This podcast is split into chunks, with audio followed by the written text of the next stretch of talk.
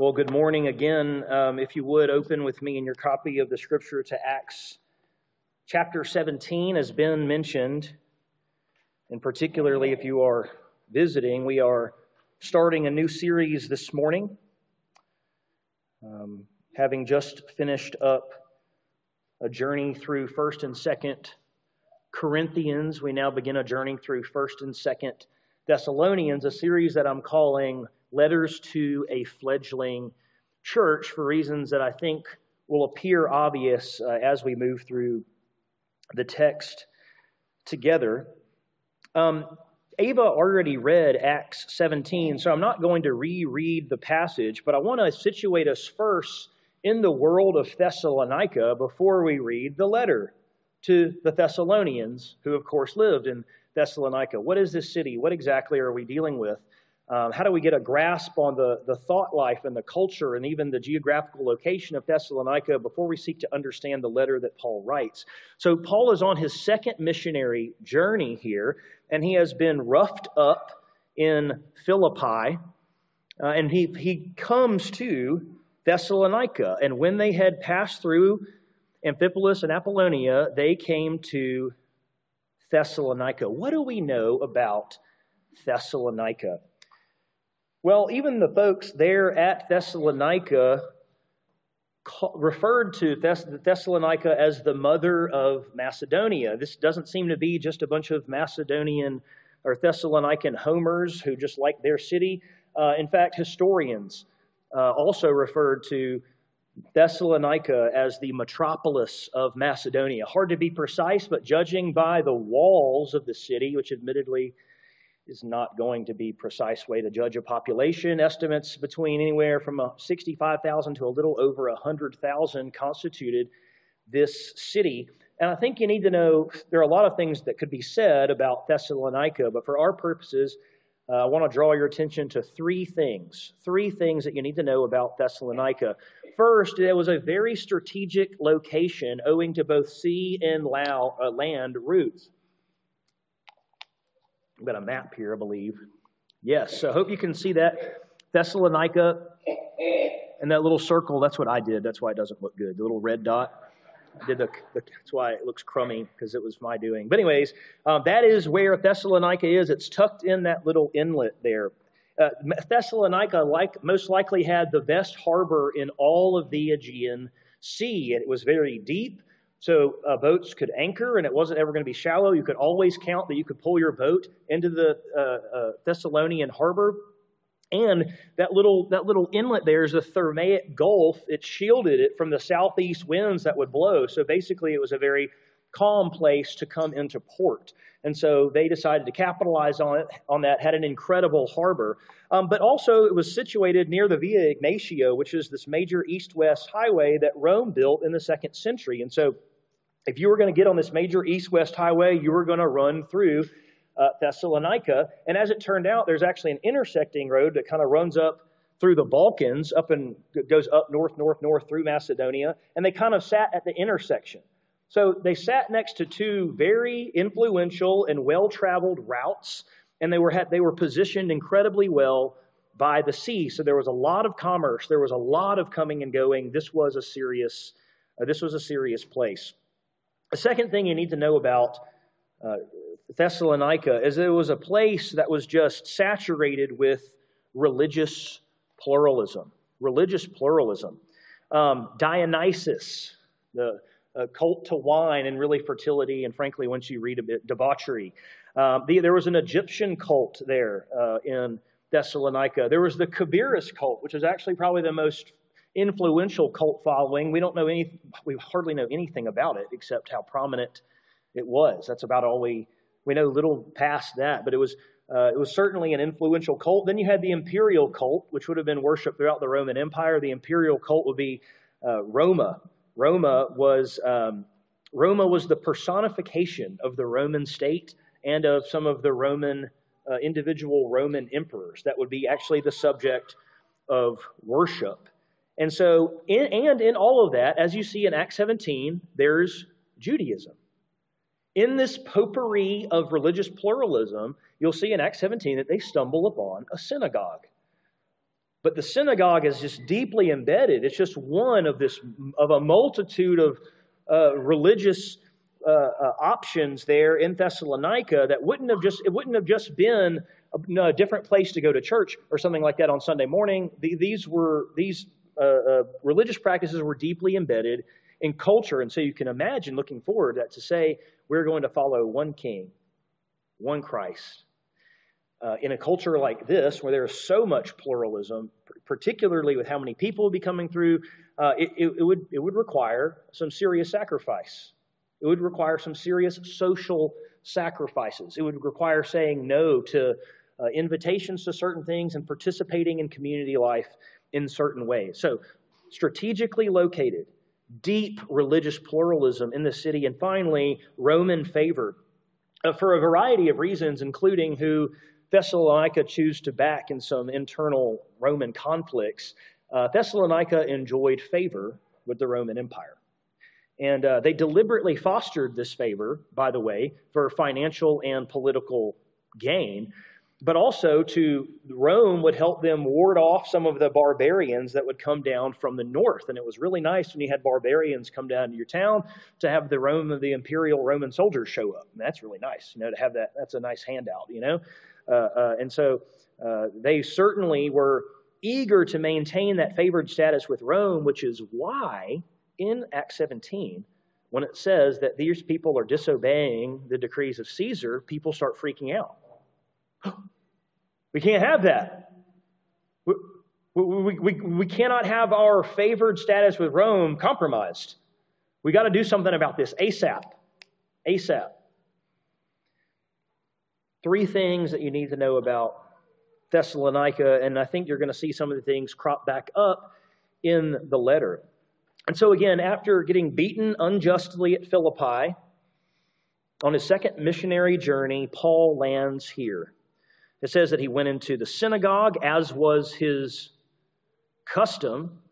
On three Sabbath days, he reasoned with them from the Scriptures, explaining and proving that it was necessary for the Christ to suffer and to rise from the dead, and saying, This Jesus, whom I proclaim to you, is the Christ. So they didn't know who Paul was, but here's the thing Paul had a ton of clout.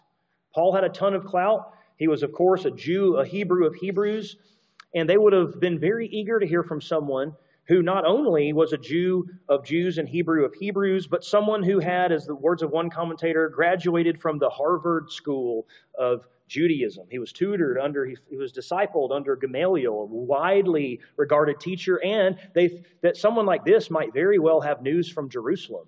So even though uh, it, it was the right of anyone, an 18 year old male, to get up and talk like this in the synagogue, but they would be very eager to hear someone like Paul speak, which is why he gets such an easy audience here. And on over the course of three Sabbath days, he reasons with them from the scriptures. Now, there is, by the way, let me just say, there's there's a tendency in Luke, uh, excuse me, in Luke's writings, Acts being one of them, to compress narrative.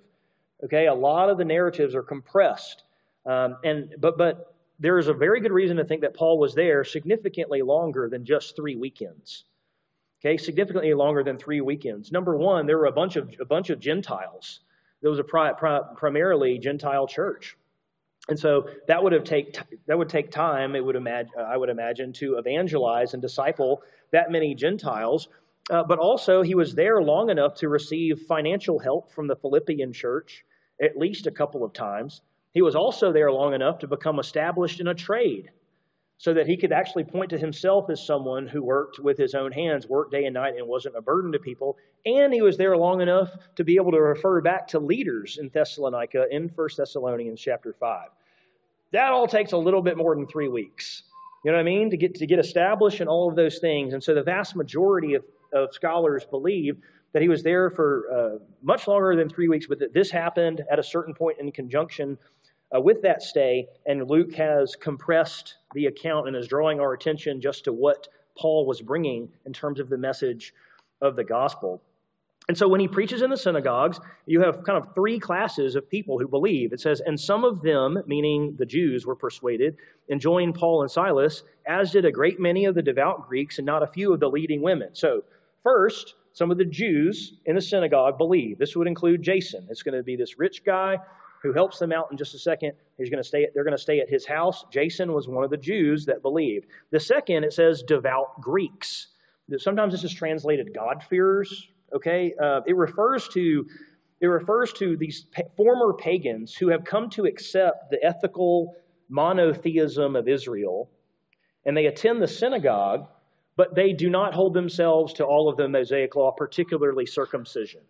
Okay, so when you read about God-fearers or the uh, devout Greeks, that's what it is. It's someone who is participating in synagogue life, is committed to ethical the ethical monotheism of the God of Israel, but they're not they're not doing all the formalism of the law. And Paul says a bunch of these people also were persuaded. A bunch of them also repented and believed. And the third class, he said, is not a few, meaning many, of the leading women. And this is a fascinating detail right here because it confirms for, for the very beginning in Thessalonica uh, that the church there included people who fell on every part of the spectrum of social class and power and influence. It wasn't just some peasant church. There were some there there were uh, there were people like Jason who was wealthy, influential. There were leading and influential uh, women in this church as well that people would have known that had clout. Uh, all the way down. And so you have a hodgepodge of people trying to figure out a new faith that's just been proclaimed to them. And Paul isn't going to get to stay there very long which is going to create the need for First Thessalonians, what we're going to see.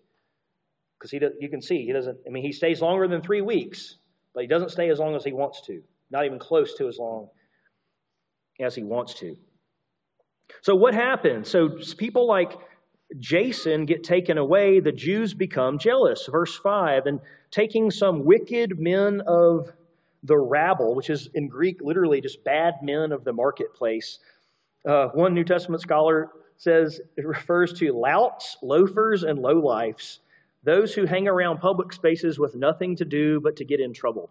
And so, what, what the idea is hey, some of our wealthy, influential members are getting taken away from the synagogue. We can't have this. No, no, no, no, no, no. We can't have, we can't have an upstart movement here that's competing and saying that they're the fulfillment of Judaism. Like if you want to be a true Jew, you follow this Christ. Like, hold on, wait a second. This could re- this could really sink us. So what we got to do is we got to go drum up some riffraff, and we have to start a little riot. We got to have a little mob outcry in order to nip this one in the bud. And that is exactly what they do. They form a little mob. They set the city in an uproar, which you have to hear Luke's irony there. They're forming a mob and setting the city in uproar to protest that people have come and turned the world upside down. They're still here. The, the, the, irony is extremely, extremely strong in the way Luke tells a story. But, anyways, the idea is they go to Jason's house because presumably, uh, well, he, he will learn that he received them. They thought he was staying there, and um, they didn't find, uh, they couldn't find him. We're not told why. Whether they were hiding, maybe they were out at the swimming hole. It just isn't clear. But they can't find them, and so you say, well, you'll do just fine. So they take Jason instead. They take Jason and they take some of the brothers. They take some of their brothers. So, just to be clear, it says that they were jealous, taking some of the wicked men of the rabble or bad men of the marketplace. They formed a mob, set the city in an uproar, and attacked the house of Jason, seeking to bring them out, that is, Paul and Silas, out. But and when they could not find them, they dragged Jason and some of the brothers before the city authorities, shouting, These men who have turned the world upside down have come here also which again is very ironic. Okay? So, what's going to happen, again, is they're going to charge them with two things. Number one is just disturbance of the peace. The same folks who have turned the world upside down have now landed here. And by the way, what an epic description of what happens when you take Jesus Christ and proclaim him faithfully in the world. You turn things upside down. And they, and they knew about it. They knew this wasn't someone who just came up with something the other day. They knew that, that this was something that was a long time coming, and finally it showed up on their doorstep in this guy, Paul. What had turned the world around has come to knock on the door of Thessalonica. And they said, we just, we just can't have this. And in a huge disturbance of the peace, they protest this pseudo disturbance of the peace. That's the first charge, but there's a second charge as well. Jason has received them, verse 7, and they are all acting against the decrees of Caesar, saying that there is another king, Jesus. Now, I want you to notice here, it doesn't say that it's been, they're setting themselves up against Caesar. It's talking about the decrees of Caesar. And all of the, the, the historians and New Testament scholars are saying, what decree of Caesar are they talking about? There are historical decrees that Caesar made. Which decree are they, are they you know, bringing to bear here to say that they're violating this decree? And by far the most plausible decree is decrees from Caesar that, that uh, imperial edicts that eventually came about because you had some people predicting the death or the succession of the emperor, particularly related to things like their health and what king was coming next. And, um, and, and, so the, the, the Caesar, the, the king, the emperor just says, there are, I'm issuing an edict that you may not make predictions about the succession of an emperor. You may not make predictions about another king coming. You may not make predictions about um, the death or health or a successor. And this fits very well with what we learn Paul taught them about the kingdom and the coming of the day of the Lord. Because Paul taught the Thessalonians hey, there's a king, there's a kingdom. And then, particularly in the last chapter of Thessalonians and in Second Thessalonians, the king is coming. The king is coming. So we have incredible reason to hope but the king is the king is already exists and is coming. And so it's almost certain that that's the decree itself that they're saying look at these people they're violating this decree again before the authorities.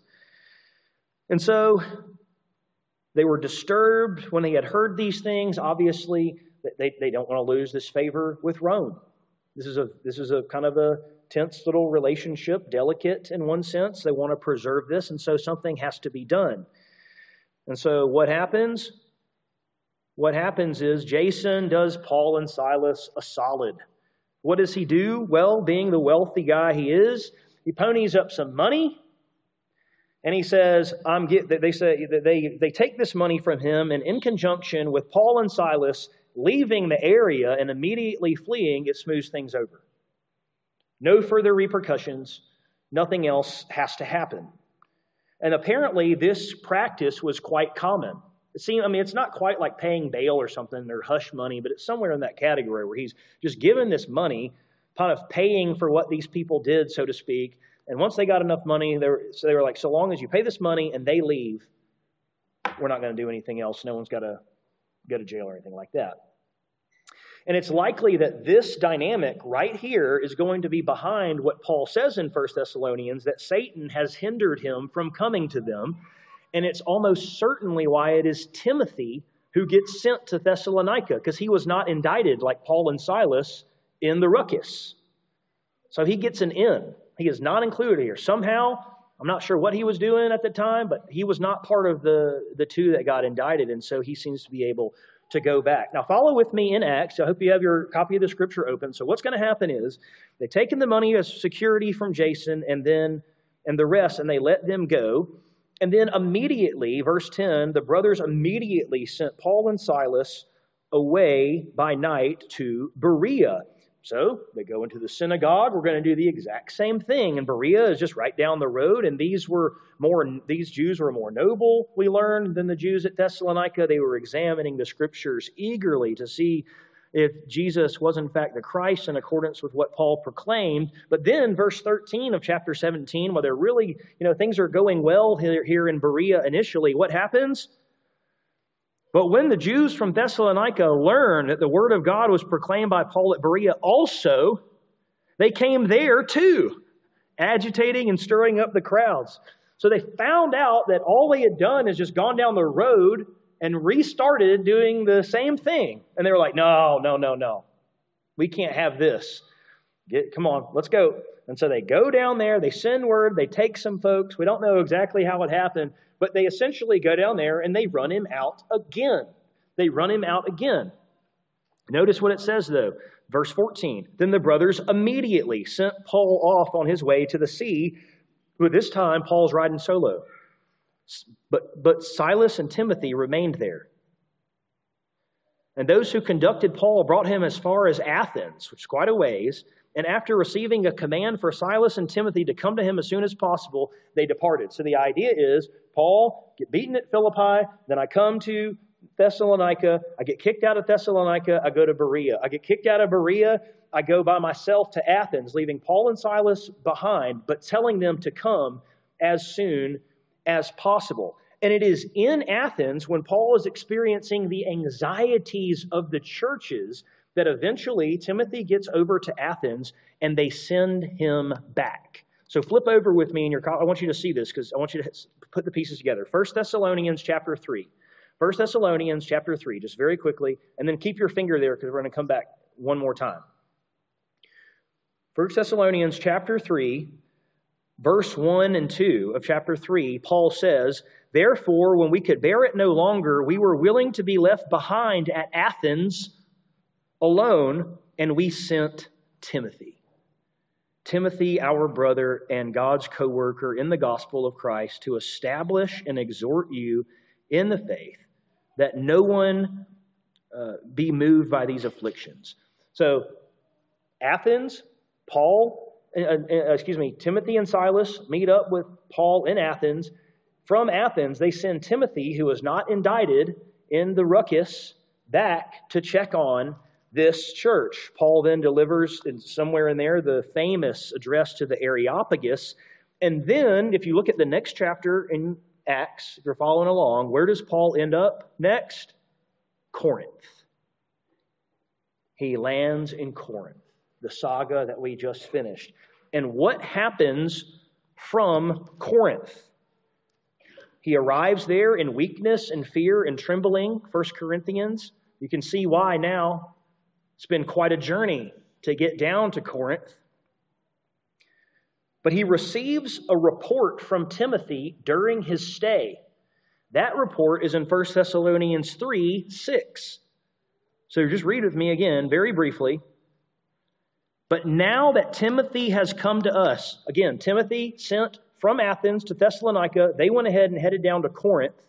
And then finally, Timothy comes from Thessalonica, meets up with them at Corinth, and he brings this. But now, Timothy has come to us from you and has brought us the good news of your faith and love and reported that uh, you always remember us kindly and long to see us as we long to see you. Timothy gives a report of what has happened, and Paul says, I need to write this church. And he writes them a letter, and that letter is First Thessalonians. That is First Thessalonians, written 50 51 AD from Corinth back to this church that he just established with religious pluralism and all of the with the strategic location, all of it that we already talked about that he was run out of before he I mean, he is able to establish something. He even got he got leaders apparently, but he got ran out of, and he's he has the anxieties of the churches on his heart. And he says, I've got to know how this is. Timothy, go back, come report to us. He brings a report, says it's a good report, but there are some things we got to get cleaned up. And he and, and, and so Paul responds out of Timothy's report and writes the letter, First Thessalonians. What does he write? 1 Thessalonians, verse 1. Paul Silvanus, which by the way is the longer formal name for Silas, same guy, okay, same guy. Paul, Silas, and now Timothy, who's come, is with them, to the church of the Thessalonians in God the Father and the Lord Jesus Christ. He establishes them as a bona fide church of Christ, greets them with one of his customary greetings, says, Grace to you and peace. He says, We give thanks to God always for all of you, constantly remembering you in our prayers. He expresses thankfulness for them, indicated by actually mentioning them in his prayer life. And what is the thankfulness here? What is the thankfulness here exactly? We're going to see the ultimate source of thankfulness is in verse 4, but kind of the uh, more immediate reason for Paul's thankfulness is in verse 3 here. Remembering this, remembering before our God and Father your work of faith, labor of love, and steadfastness of hope in our Lord Jesus Christ. These three constructions are all little genitive constructions in the Greek. And so if you're interpreting it, you kind of have to understand the relationship with the first part to the second part the same if you're going to be consistent. And what I'm suggesting is that the second part, um, the, excuse me, the first part flows out of the second part. It's the source. The second part is the source of the first part. First part. So the work of faith is the kind of work that comes out of faith. It is a faith that works.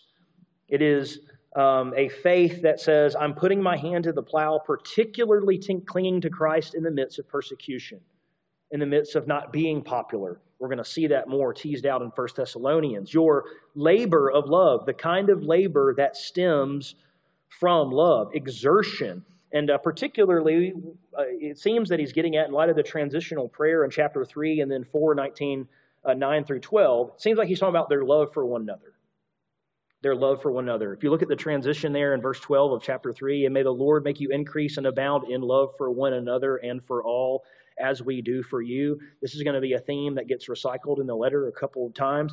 So he's saying, I am thankful for the labor of love that you all display towards one another. Remember how different this church was, brothers and sisters. Remember the hodgepodge, the, the social class hodgepodge, the religious pluralism that they're in people coming out of polytheism. I mean, it's just a jumble of folks trying to love each other well. And he says, I'm thankful. And it brings me joy to hear about your labor of love. And then finally, in kind of the ultimate spot there, the third spot, steadfastness of hope.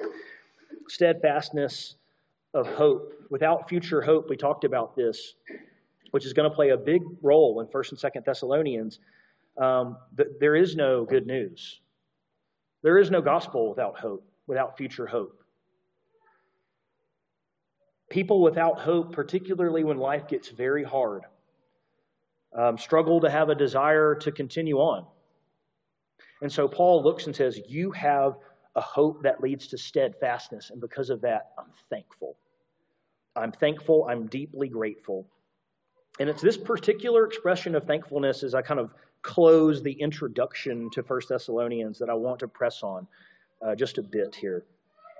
And that is Paul celebrating the faith of others.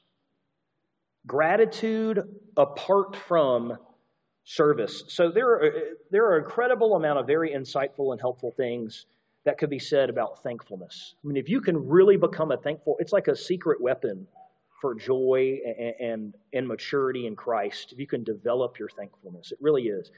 Um, a lot could be said about thankfulness.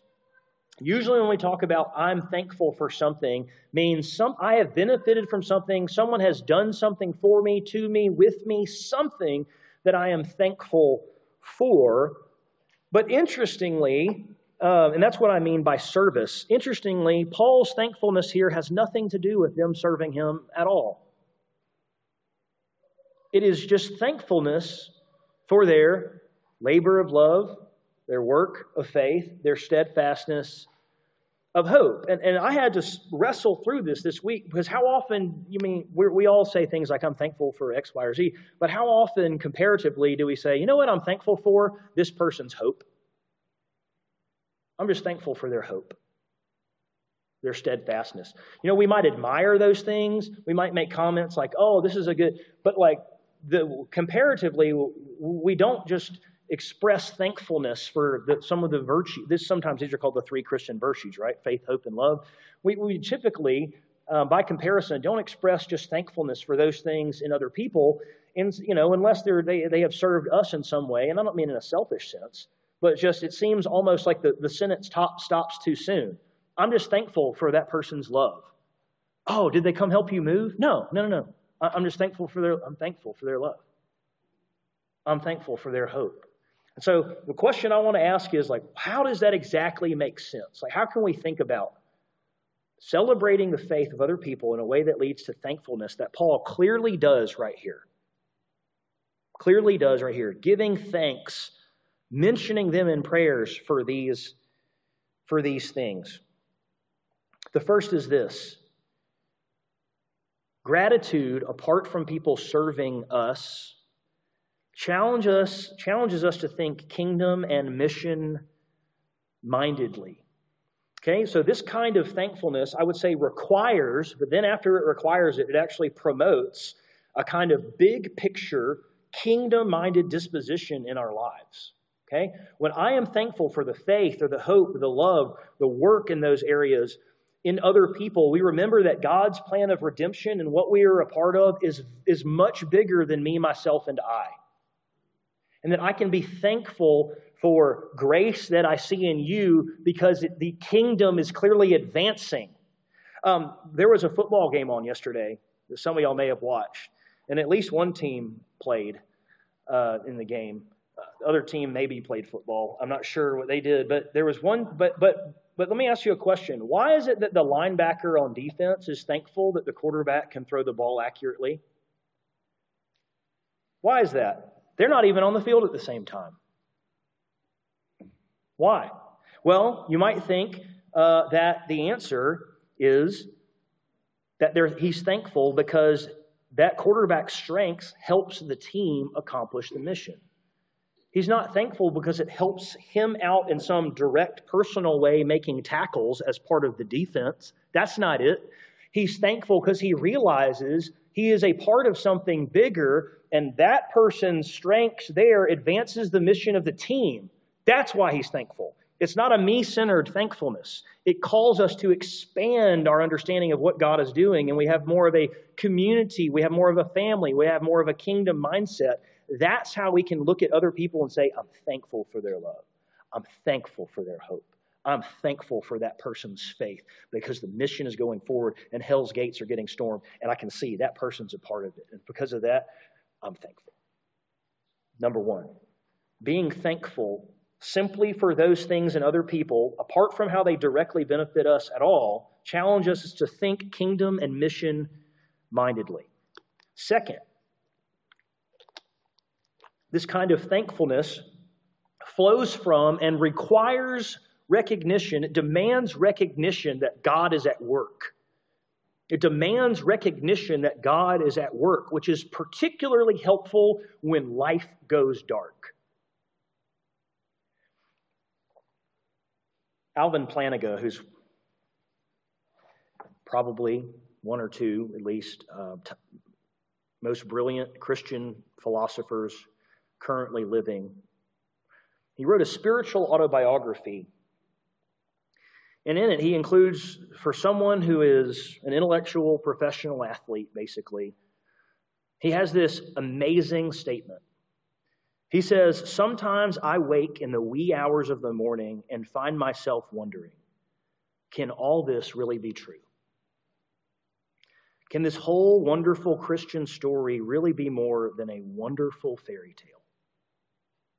And at other times, I find myself as convinced of its main lineaments, that is, its central core tenets and claims, as that I live in South Bend, Indiana, which is where he lives. He's talking about as someone who has every rational reason, way more than everyone in here, to believe. Uh, every argument, this man is just, I can't say enough. He says this. So, what happens when life goes dark? What happens when you feel like the psalmist crying out, Where are you? Show up, God, rouse yourself, the psalmist says. How long will you forget me? Is this whole thing a fairy tale? And here's what happens. Here's what happens in those situations. You can look at people's hope, faith, and love, and you can see that there's something supernatural in them that they could not produce themselves, and you can see divine fingerprints over people's lives, your brothers and sisters. And you know what you'll realize then? God is at work. God is at work when you might struggle to see it, put things together in your own mind, things that have been that have happened, things that you have been through. Maybe you just feel like God is far off or distant, and you think, "Well, I'm not really sure God works. I'm not really sure that He shows up." You can look at other people's work of faith and labor of love and steadfastness of hope and say, "Okay, that right there cannot be faked. God is at work." And that will encourage me and give me, especially in those moments in life, give me deep, deep reason to be thankful. I'm thankful for their hope. I'm thankful for their faith because I see in it divine fingerprints all over that person, and it reminds me that God is at work. Number two. Number three, gratitude apart from being served or service flows from loving people as ends and wanting them to taste the goodness of God. Quite simply, there is nothing like, especially as a pastor, but not uniquely as a pastor, just the joy and thankfulness that comes from seeing other people thrive in Jesus Christ.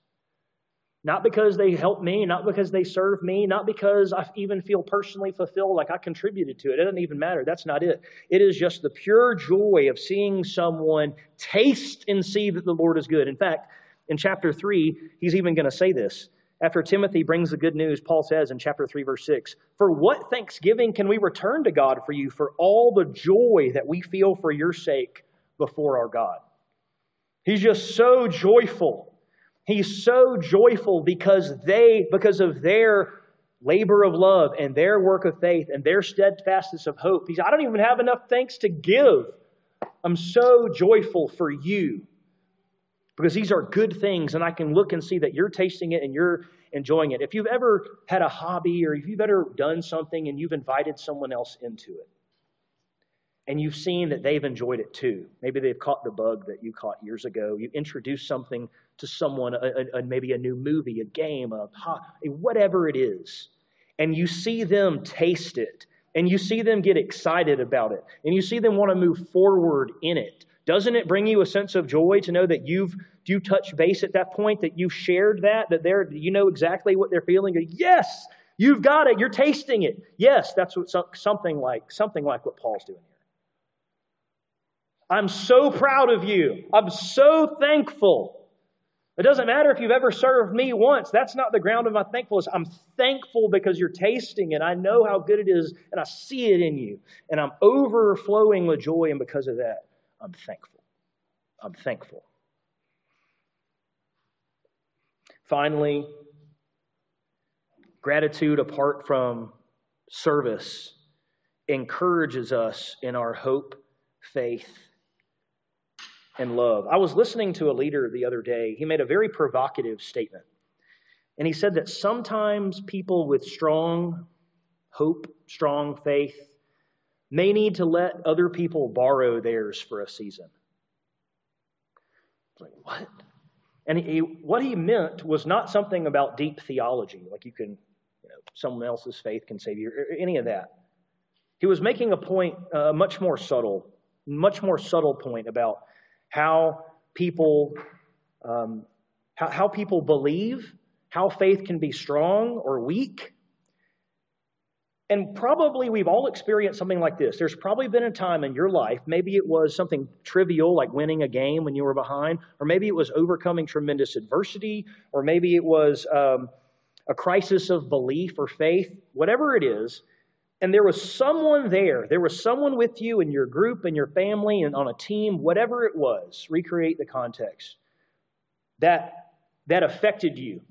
Their belief in what was happening, their trust that this was true, their unwavering faithfulness, you looked at them and were like, okay, if this person believes it, like they have a they have this um, unavoidably compelling quality to their belief that when yours starts to waver, you said, Oh, when I'm around this person, I cannot help but to believe these things are true. I don't, I cannot help but to believe these things are true. I say, Yes, I can believe this. I can do this. This is possible this isn't a fairy tale. And so when maybe life goes dark for me, or I don't know left from right in my own thinking because of what's happened or how I'm trying to put things together, I can look at people's hope and faith and love, and it can encourage me forward in the Christian life. It not only says, with the power of the Spirit, I can do this, but it will help me when my belief wavers. It will give me hope when I tend to be pessimistic or despair. If that person can have that kind of hope, I, I am just, I am, I cannot but help to be affected and believe those things when I'm around that person. It's too real for them. It's too real. They believe so much that it's almost unthinkable that they could be wrong. Everyone has, has met someone like that, or everyone has been in a circumstance like that. And so when that happens, we have incredible reason to be thankful. We have incredible reason to recognize that and say, okay, this person is not, they don't even, that person doesn't even have to know that you notice this about them. Okay, it doesn't take them again serving you in any particular way or doing anything concretely for you in any way whatsoever. But you look in their faith and say, okay, on days where I simply struggle to believe, or I simply struggle to have hope that X, Y, or Z, or I simply struggle to, to have any encouragement that this is going to happen, there are some people who their faith, their hope, their labor of love, and their work we can look at and say, okay. And let me just let me just borrow a little bit of your incredible, unwavering conviction just for a little bit. Because it will encourage me in the faith, and I will have incredible reason to be thankful. That's the challenge then. That's the challenge as we close out the introduction to First Thessalonians. And Paul's thankfulness in other letters, but also in Thessalonians, is going to crop back up. Thankfulness for people thriving, even when they don't they haven't been people who have served him or done anything directly to benefit him. Incredible thankfulness. That's the challenge. How might you and I improve, even if it's just one little concrete step, in becoming more thankful apart from anyone benefiting us in any concrete way? How could we look at people's work of faith and labor of love and steadfastness of hope and develop some chops for thankfulness that perhaps are underutilized? And I want to suggest that if we take that challenge to heart, that our church will be better for it. Okay? Let's pray. God, we are so thankful. We have so much to be thankful for. We have so much to be thankful for in Christ.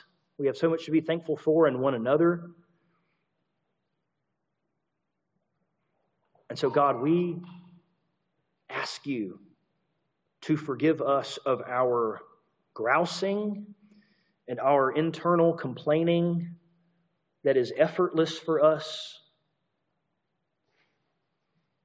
We pray, Lord, that you would open our eyes to see not only what you've done that directly affects us in Jesus Christ, but to see the hope and faith and love of brothers and sisters all around us, and to embrace thankfulness from a new perspective, perhaps.